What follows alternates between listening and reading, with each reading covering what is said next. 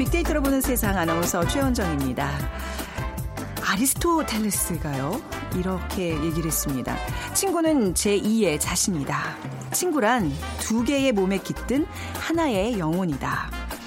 친구에 대한 얘기는 이외에도 많이 있죠. 그러니까 플라톤은요, 친구는 모든 것을 나눈다라고 했고요. 이솝은 뭉치면 서고 갈라지면 넘어진다라는 말을 전했습니다. 친구 관련 명언 속에 그 삶의 지혜가 담겨 있죠. 오랜만에 듣는 친구 얘기에 친구들 뭐 생각 지금 많이 하실 텐데 어릴 적 내 모습을 기억하는 소꿉친구 또 살면서 이런저런 고민도 나누고 함께 울고 웃던 직장 동료들 모두 인생의 소중한 선물들입니다. 그래서 좋은 친구 3명만 있으면 성공한 인생이란 얘기가 나오는 것 같은데요. 그런데 요즘 2030 신세들에게도 과연 공감이 가는 얘기일까요? 궁금해지시죠? 자, 잠시 후 2030 핫트렌드 시간에 여사친, 남사친, 2030 세대 인간관계라는 키워드로 빅데이터 분석해 보고요. 어, 세상의 모든 빅데이터 시간에는요. 소비 패턴의 변화라는 주제로 또 집중적으로 얘기를 나눠보겠습니다. 자, 빅퀴즈 먼저 풀고 가시죠. 오늘은 친구에 대한 얘기 나눠볼 텐데요. 어릴 적 친구들과 이거 많이 했습니다.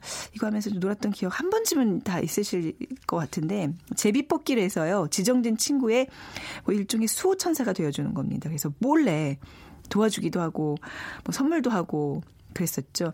이 80년대를 배경으로 한 어떤 드라마에서 이 추억의 이 게임이 등장하기도 했습니다. 이게 이탈리아어라고 하네요. 비밀 친구라는 뜻을 가진 단어인데요. 무엇일까요? 저희가 아는 이탈리아 단어들을 지금 총동원해 봤습니다. 1번 알베르토, 2번 스파게티, 3번 마니또, 4번 사또 중에 어, 죄송해요. 웃으면 안 되는데 옆에 박희준 교수님이 웃으시는 바람에 당첨되신 분께 커피와 도넛 모바일 쿠폰 드리겠습니다. 정답 아시는 분들은요. 휴대전화 문자메시지 지역번호 없이 샵 9730으로 보내주세요. 짧은 글은 50원, 긴 글은 100원의 정보 이용료가 부과됩니다.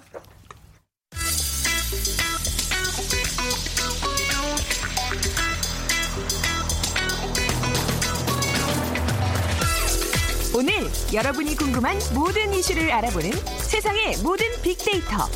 연세대 박희준 교수가 분석해드립니다. 네, 연세대학교 산업공학과 박희준 교수 나오셨습니다. 안녕하세요. 네, 안녕하십니까. 아, 저희가 비퀴즈 이게 굉장히 어려워요. 이게 웃음 참는 게 있는데 오늘 아, 교수님 때문에 제가 지금 웃음을 못 참고 이렇게 팡 터졌습니다. 다시 한번 좀 사과의 말씀 드리고요. 웃으면 복이 옵니다. 네. 네 스티커도 있어요. 그렇게 마무리해 주셔서 감사합니다. 자, 오늘 좀 진지한 얘기로 넘어갈게요. 최근에 미국 경기가 이렇게 뭐 살아나고는 있는데 유통업계는 뭐 어려움을 겪고 있다면서요? 예. 2008년, 2009년 미국 금융 위기가 만들어지면서 사실 미국 경제가 곤두박질을 쳤는데요.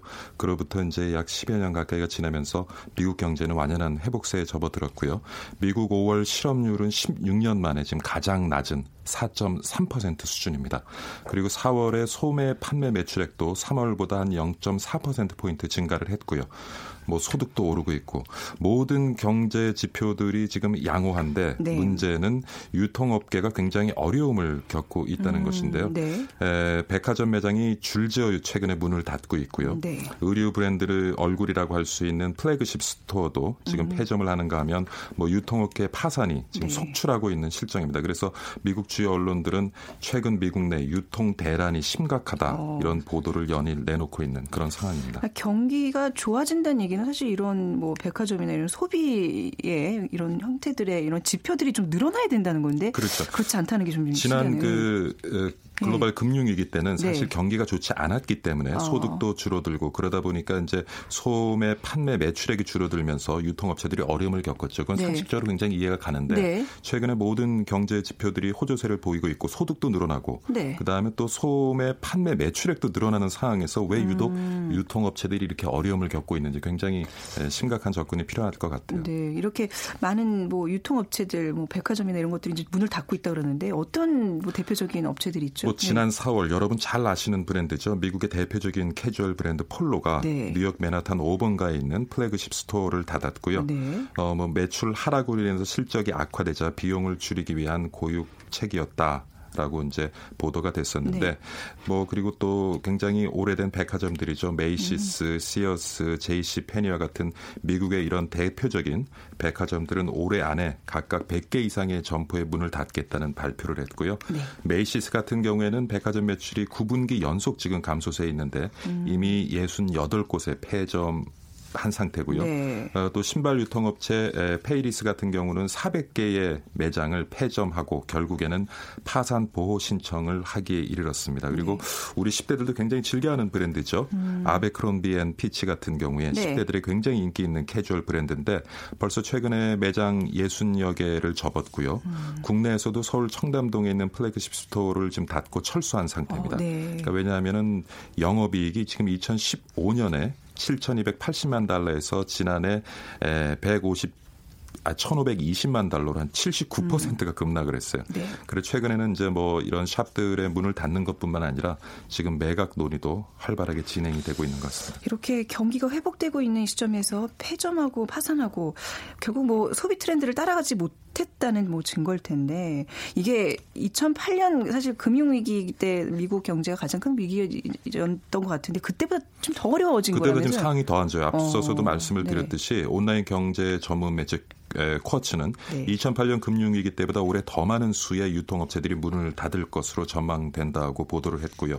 쇼핑몰, 백화점 같은 오프라인 영업에 치중하던 브랜드들은 더 큰 충격을 받고 있다라고 네. 전했습니다. 그리고 투자은행 크레딧 스위스 분석에 따르면 올해 미국 내 유통 매장 8,640개가 네. 문을 닫을 것으로 추산이 돼서 2008년 한 6,200여 개가 문을 닫았거든요. 네. 그거보다 훨씬 더 지금 높은 음. 수준입니다. 구체적인 이유 어디서 기인한 걸까요? 그러니까 아무래도 음. 유통 대란이 일어나는 근본적인 이유는 네. 유통 지형이 오프라인에서 디지털로 전환되는 흐름을 음. 앞서 말씀드린 그런 전통적인 미국의 대표 백화점들이라든가 폴로와 같은 대표적인 캐주얼 브랜드들이 어, 제대로 따라가지 못한 것이 네. 아니냐 이런 네. 분석들이 나오고 있고요. 폴로, 페이리스 같은 업체들은 뭐 아마존 같은 경우 지금 의류부터 신발까지 온라인 음. 쇼핑 포식자가 된 상황을 뭐 막지도 못하고 네. 또 아마존과 같은 그 전자 상거래 업체들이 시장을 넓혀가는 가운데서 너무 수수방관했던 것이 아니냐. 음. 지금 아마존과 같은 경우에는 뭐안 파는 것이 없어요. 네네. 총기류, 가축류, 마약류, 담배류, 주류. 아마 제가 알기로는 그게 불, 합법적으로 판매가 다섯 가지를 빼놓고는 아, 아, 아, 아, 아 저는 그걸 지금 판매한다는 얘기인 줄 알고 잘못 알아들었는데 세상의 모든 제품을 그 네. 그 다섯 가지 빼놓고 다 아, 판매하고 아, 있어요. 그러다 보니까 기존의 어떤 오프라인을 대표하던 그런 업체들이 굉장히 어려움을 겪고 있고요. 네.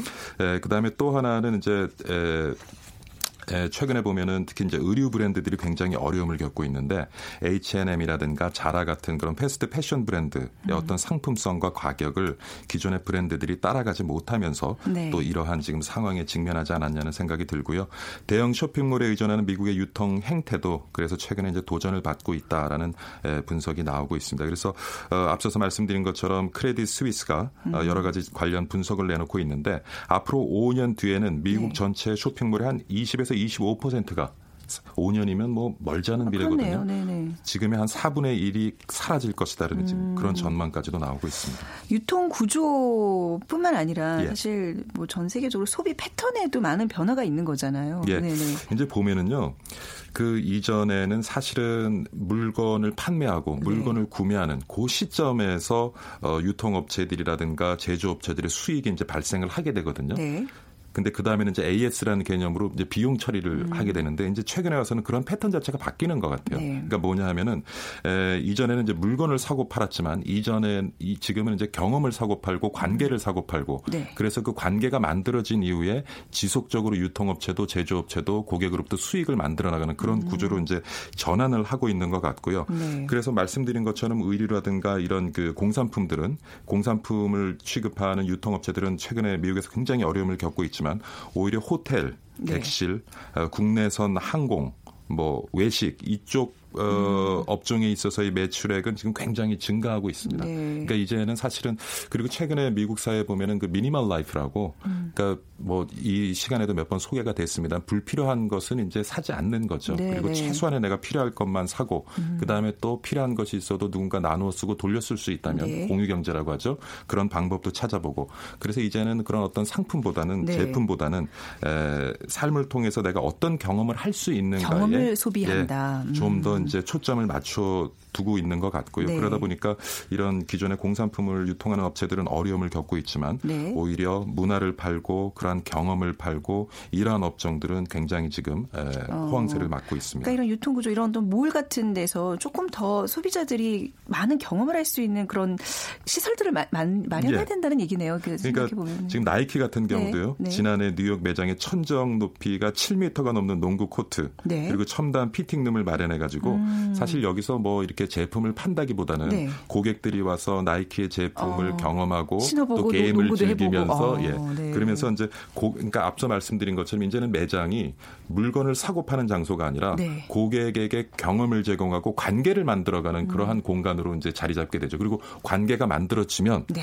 그 다음부터는 에, 그런 어떤 유통업체, 제조업체, 고객과 사이의 관계로부터 네. 이제 꾸준하게 수익을 지속적으로 만들어 나갈 음. 수 있는 그런 방안을 최근에 많이 찾고 있는 것 같습니다. 네, 소비자들의 지갑을 열게 하기 위해서는 경험의 어떤 폭을 좀 많이 마련해야 된다는 얘기인데 우리나라 어떤 유통 구조에 또뭐 메시지가 있네요. 앞으로도 좀 이렇게 변해야 되겠네요. 우리 예, 시장위원회. 사실 어, 1900 90년대 중반이죠. 네. 그 인터넷이 이제 상용화되기 시작하고 전자 상거래가 소개되면서 사실 많은 유통업체들은 어떤 채널에 좀 더 초점을 둬야 될 것인가를 가지고 많은 고민을 했었고요. 네. 그러한 고민 가운데 많은 업체들이 이제 그 온라인 쪽으로 어, 유통 채널을 선회해 가고 또 온라인만을 다루는 그런 유통업체들도 생겨났습니다만은 기존의 어떤 오프라인에서 전통적으로 오프라인을 지배하고 있던 업체들은 사실 어떻게 보면 우리와 같은 명품 브랜드는 음. 우리와 같은 고급 브랜드는 네. 굳이 예, 온라인을 통해서 이렇게 조금 안일하게 네네. 대응을 했던 것 같아요. 그래서 앞으로는 점점 이 사실은 오프라인에서는 경험을 팔고 음. 관계를 만들고 물건의 실질적인 구매는 온라인에서 일어나는 어떻게 네. 보면 온라인과 오프라인의 경계가 모호해지고 허물어지는 네. 그런 이제 시장으로 점점 이제 나아가지 않을까 생각해 봅니다. 소비자들에게 경험을 팔아라. 어떻게 보면 이제 앞으로의 마케팅 방향이 그쪽으로 좀 변해야 되지 않을까 싶습니다.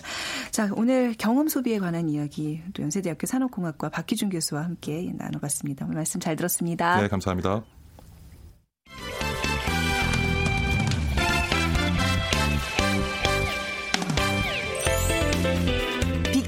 알려주는 2030 핫 트렌드. 빅커뮤니케이션 전민기 팀장이 분석해드립니다.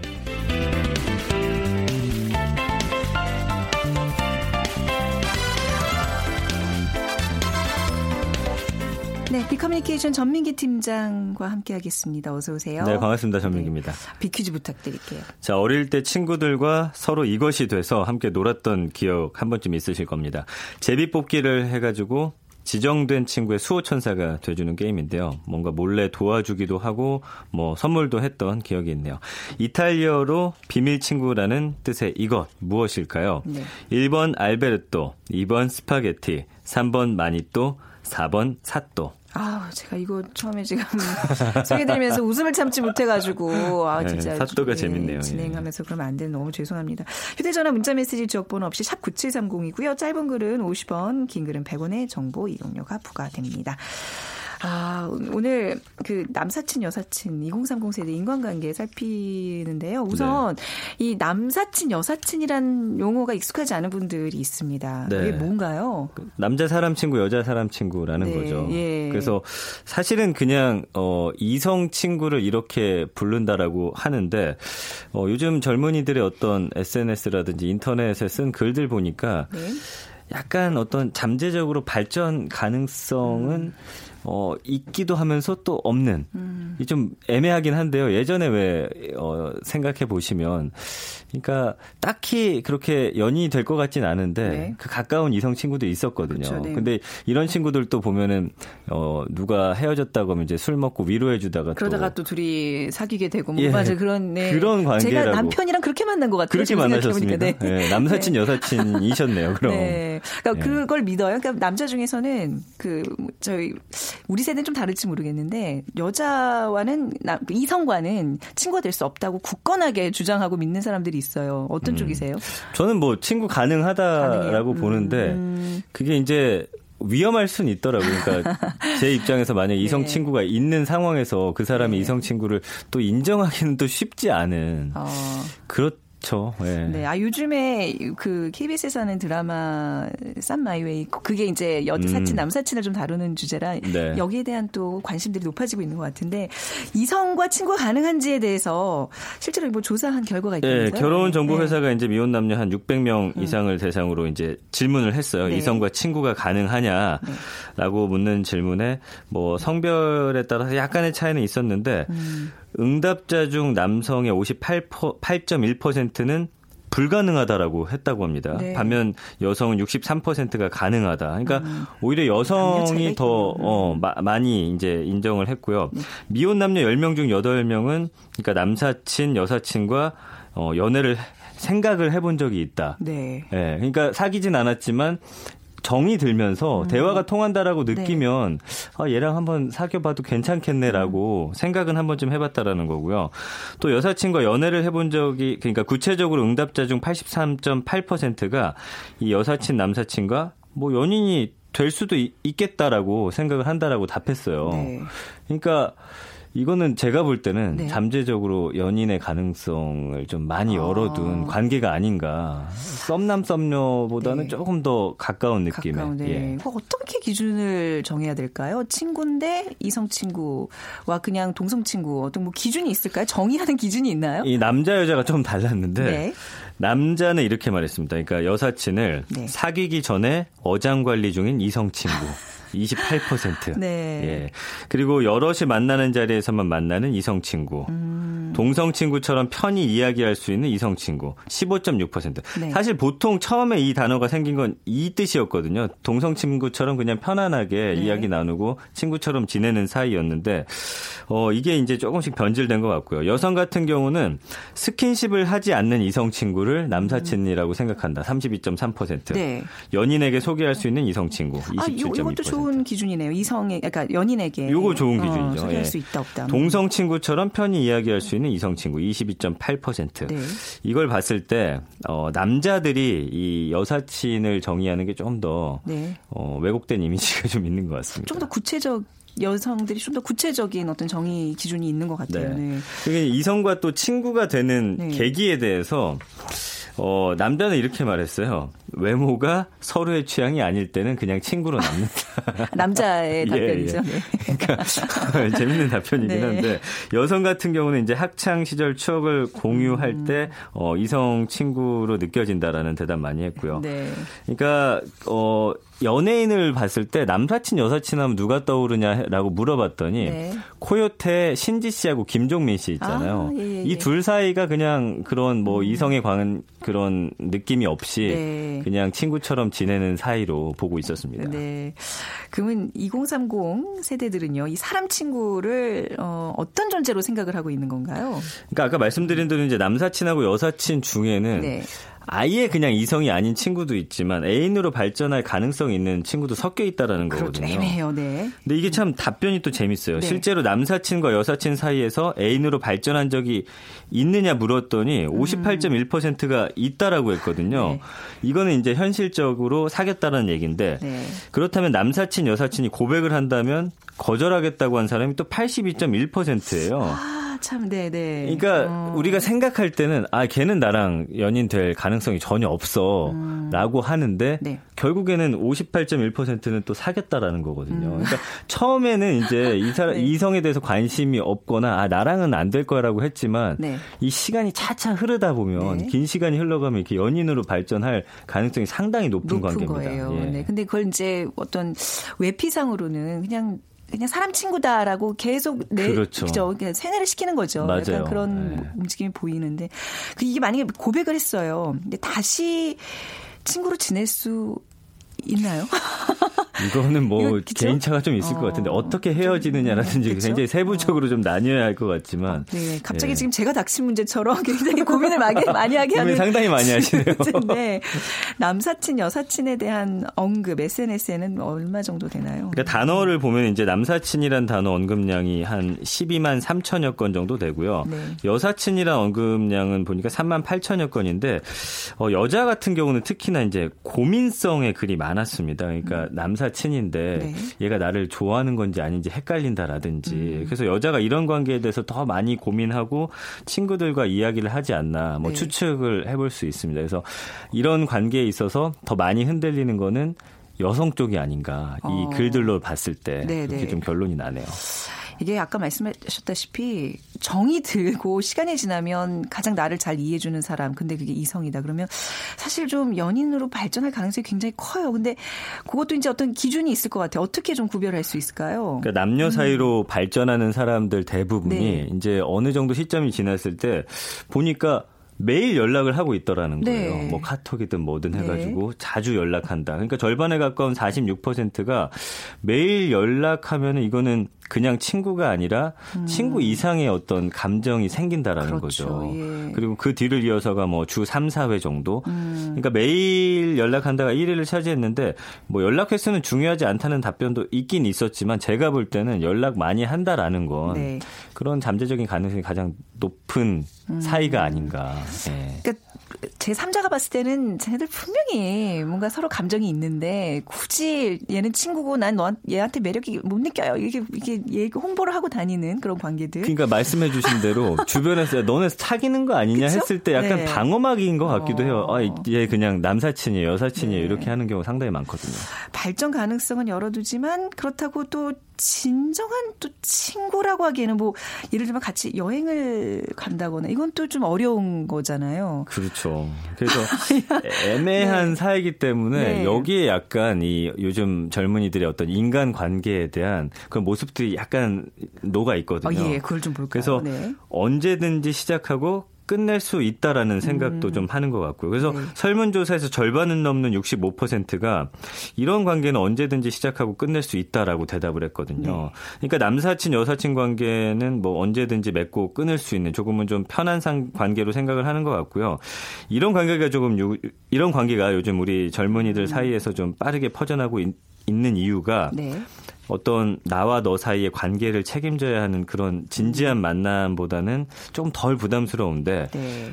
그러면서도 또 어떤 연인의 그런 애틋한 느낌은 조금 또 가질 수 있다라는 이유라고 해요. 그래서 좀 요즘 많은 어려운 현실 속에서 연애 역시 새로운 일이 될 수도 있기 때문에 뭐 쉽게 사랑을 시작하지 못했던 사람들에게 이런 관계가 좀 부담을 덜어주는 게 아닌가. 그래서 살짝 뭐 안 좋은 표현을 살짝 걸쳐놓는 느낌이 없지 않아 있습니다. 예전에 왜 썸 탄다는 새로운 용어가 등장했을 때 이제 젊은이들의 어떤 그런 풍속이랄까요. 그러니까 어 한 사람을 이렇게 정말 나의 모든 걸 헌신해서 사랑하고 이제 이런 문화가 좀 없어졌다. 이게 그렇죠. 또 어떤 경제적 네. 그런 영향도 있다 이런 얘기 했는데 같은 맥락이네요. 그쵸? 맞습니다. 네. 그래서 이제 원래 썸은 이제 대놓고서 아. 그냥 어 이성은 이성이야. 근데 아직 네. 사귀는 단계는 아니야 했다면 남사친 여사친은 조금은 숨겨 놓은 듯한 그런가요? 그런 느낌이 약간 있어요. 그래서 아니라고 부정하지만 네네. 이게 어느 순간 연인으로 발전할 가능성이 썸보다는 훨씬 높은 다- 관계가 아닌가 생각이 그런가요? 듭니다. 네.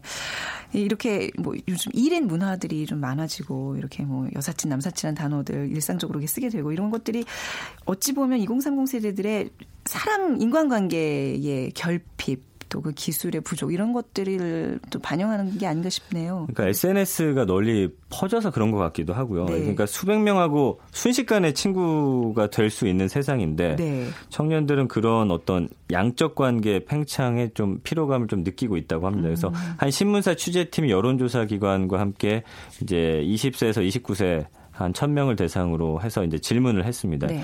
인간관계하고 행복의 관계에 대해서 물어봤더니 이 대표적인 SNS 그 얼굴책 있잖아요. 음. 이 친구가 100명 이상이라고 답한 응답자가 62%. 굉장히 많은 거죠. 근데 네. 진짜 친구는 몇 명이냐고 물었더니 한 4.99명, 5명이 채 안 됐거든요. 네. 그리고 이런 친구가 500명이 넘는다고 응답한 상위 그룹도 진짜 친구는 7.73명에 불과했습니다. 그래서 속마음을 좀 툭 터놓고 터놓을 수 있는 진짜 친구가 네. SNS 친구 수의 한 1.5%밖에 안 되거든요. 네, 네. 그래서 절반이 넘는 청년들은 이 인간관계 때문에 어, 좀 어렵다. 뭐 그리고 그 사실은 직접적인 인간관계가 아닌 SNS 그 인간관계를 마치 많이 가지고 있어야만 그렇죠. 되게 어떻게 보면 친구들 사이에서 소위 잘 나가는 친구라고 음. 인정받기 때문에 음. 여기에 좀 더 몰입하는 게 아닌가 싶습니다. 그러니까 어, 진정한 인간관계에 대한 허기가 네. 결국 이렇게 무슨 뭐 친구 맺기에서 막 수백 명의 어떤 그런 걸 과시하는 걸로 나타나는 그래서 요즘에 이제 인기 있는 게 아이로 네. 시작하는 그 네. SNS잖아요. 네. 거기서 이제 만 명이 목표인 아. 젊은이들이 많더라고요. 제가 아, 이제 대학생들하고 얘기해 보면 자기는 목표가 2년 안에 이거 친구 만 명 만드는 거래요. 그치, 친구라는 단어가 어울릴까요? 사실 친구 친구 는 아니죠. 아니죠. 네. 그렇죠. 그래서 아무튼 요즘 아까도 말씀드렸다시피 1인 문화, 혼족이라 그러잖아요. 그런 거 성향과 굉장히 맞닿아 있습니다. 그렇죠. 최근 뭐 한동안 열풍이었죠. 네. 뭐 혼행, 혼자 여행 가고 혼밥하고 혼강, 이건 또 혼자 수강까지 듣는 아, 건데요. 혼강도 있군요. 예. 이런 혼족 열풍도 SNS의 이 화려한 관계 이면의 현실에서 고독을 느끼는 젊은이들이 좀 많다라는 네. 그런 현실을 보여주고 있는 거고요. 어, 관계 기피 현상 이제 신조어를 많이 만들어내고 있는데 음. 이성을 만나는 게 불편해가지고 요즘엔 동성끼리 네. 시간을 보내는 사람들도 많고요. 온라인에서도 이 피곤한 관계 엮이기 싫어가지고 흔적을 많이 지운답니다. 글펑족이라고 해가지고. 글펑족은 또 뭔가요? 처음 들어보네요. 익명으로 글 게시했다가 어. 삭제하는 거예요. 내가 네. 쓴 글이 또 일파만파 퍼지면서 사람들 네. 입에 오르내리는 게 싫어가지고. 음. 그리고 이제 신상이 드러나지 않는 제 2의 계정을 또 만들어가지고 세컨드 네. 계정 뭐 이런 단어들 또 신조어들이 많이 생겨나고 있습니다. 사람 관계 잘 이게 사실 2030 요 세대 때 이런 걸 잘 해야지 앞으로의 사회생활도 이제 수월하게 할 수 있는데 뭔가 이 젊은 세대들의 이런 좀 기이한 뭐 기이한 친구 맺기라든지 또그 그 기피하는 현상들 뭐좀 문제가 있는 것 같다는 생각이 좀 계속 드네요. 이게 네. 그러니까 네. 어, 이 전체적인 또 분위기가 그렇기 때문에 네. 나 혼자 뭐 친구 맺으러 다녀오는 것도 쉽지 않을 것 같고요. 네. 그러니까 SNS 인맥을 과시하는 이 플랫폼들이 요즘 많거든요. 네. 그래서 전문가들은 이 친구 수, 그다음에 좋아요 개수, 음. 그러니까 SNS가 지금 마치 게임처럼 네. 경쟁심을 그래요. 불러일으키는 장치를 갖고 있다라고 지적을 하고 있거든요. 네. 그래서 아까 말씀드린 대로 숫자가 높은 사람이 마치 승자로 음. 인정을 받는 그런 느낌이기 때문에 경쟁적으로 인맥 관리에 나서는데 이 인맥 관계가 경쟁으로 또 바뀌면서 네. 스트레스를 네. 불러오고 있고 말씀해 주신 대로 가짜 인맥이잖아요. 어떻게 네네. 보면 진짜 인맥도 아니고 이런 거에서 어떤 어, 여러 가지 그 허탈감도 많이 느끼고 있는 것 같고 그렇습니다. 미니멀리즘 네. 얘기 뭐 예전에도 하면서 이게 휴대전화에 그 한번 왜 사람들 이렇게 좀 정리하고 뭔가 이렇게 네. 다이어트 하듯이 인맥도 이렇게 좀 정리 한 번씩 해야 된다는 얘기를 했었거든요. 맞습니다. 네, 전문가들은 좀 어떤 조언을 좀 해주고 있나요? 네. 이게 사실은 뭐 젊은이들에게 야, 니네가 알아서 음. 잘 친구 사귀어라고 하는 것보다는 이제는 그 관계 맺기를 학교에서 사회에서 가르쳐야 된다라고 이야기를 해요. 아, 이것도 가르쳐야 된다. 예. 네. 그래서 처음부터 이제 아이들끼리 뭐 초등학교 가도 계속 경쟁 아닙니까? 쟤보다 그렇죠. 공부 잘해야 되고 뭐 음. 그러다 보니까 이렇게 된 것 같은데 이거는 어 전반적으로 사회적인 분위기가 좀 형성이 돼야 될 것 같고요. 네. 그리고 이제 지난해 방한을 했던 이탈리아 그 롬사대 루이지노 교수가 있는데 네. 혼자서 혹은 다른 사람과 척을 지면서도 부유할 수는 있는데 행복하려면 두 사람 이상과 어울려야 한다라고 이야기 이야기를 했대요. 그러니까 네. 함께 마음 편히 어울릴 수 있는 사람 좀 필요한 것 같고 관계에 맺으려면 사실 다투기도 하고 여러 맞습니다. 가지 네. 피곤해요. 네. 그런 것들을 이겨내야지만 진짜 내 사람이 생기는데 그 음. 그 과정들을 좀 많이 힘들어 하다 보니까 네네. 네. 그런 걸 견뎌내고 또 친구를 맺는 방법들을 좀 우리가 옆에서 많이 가르쳐 줘야 되지 않을까 생각이 듭니다. 일부러 뭐 상처에 노출될 필요는 없지만 너무 상처를 두려워하지 말았으면 좋겠어요. 맞아요. 네. 결국 아까 말씀하신 대로 다 극복할 수 있는 나이니까 조금 더 용기를 내서 많은 사람들에게 손을 내밀어 보시기 바랍니다. 자, 오늘 어, 빅데이터 관리 중에 2030 핫트렌드 전민기 팀장과 함께했습니다. 말씀 감사합니다. 고맙습니다. 오늘 비키즈 정답은요. 우리 친구들과 그 수호천사 게임 했던 그 마니또 맞춰주시는 거였는데 3번 마니또 맞춰주신 1454님 이번 주 초등학교 동창인데요. 아 마니또 얘기 옛 생각이 납니다. 그 시절 마니또 친구를 볼 수 있겠죠 해주셨고 1611님 저희 그 보기를 이렇게 문장으로 엮어주셨습니다. 사또인 나의 마니또 알베르토요. 오늘 점심은 스파게티가 어떠하신가 감사합니다. 재치 있는 글 감사드리고요. 이 두 분께 커피와 도넛 모바일 쿠폰 드리도록 하겠 습니다. 자 빅데이터로 보는 세상 오늘 순서 마무리하고요. 내일 오전 11시 10분에 다시 찾아뵙겠습니다. 지금까지 아나운서 최현정이었어요. 고맙습니다.